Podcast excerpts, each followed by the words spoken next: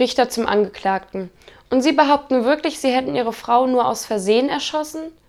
So ist es, Herr Richter. Sie hat sich plötzlich vor meine Schwiegermutter gestellt.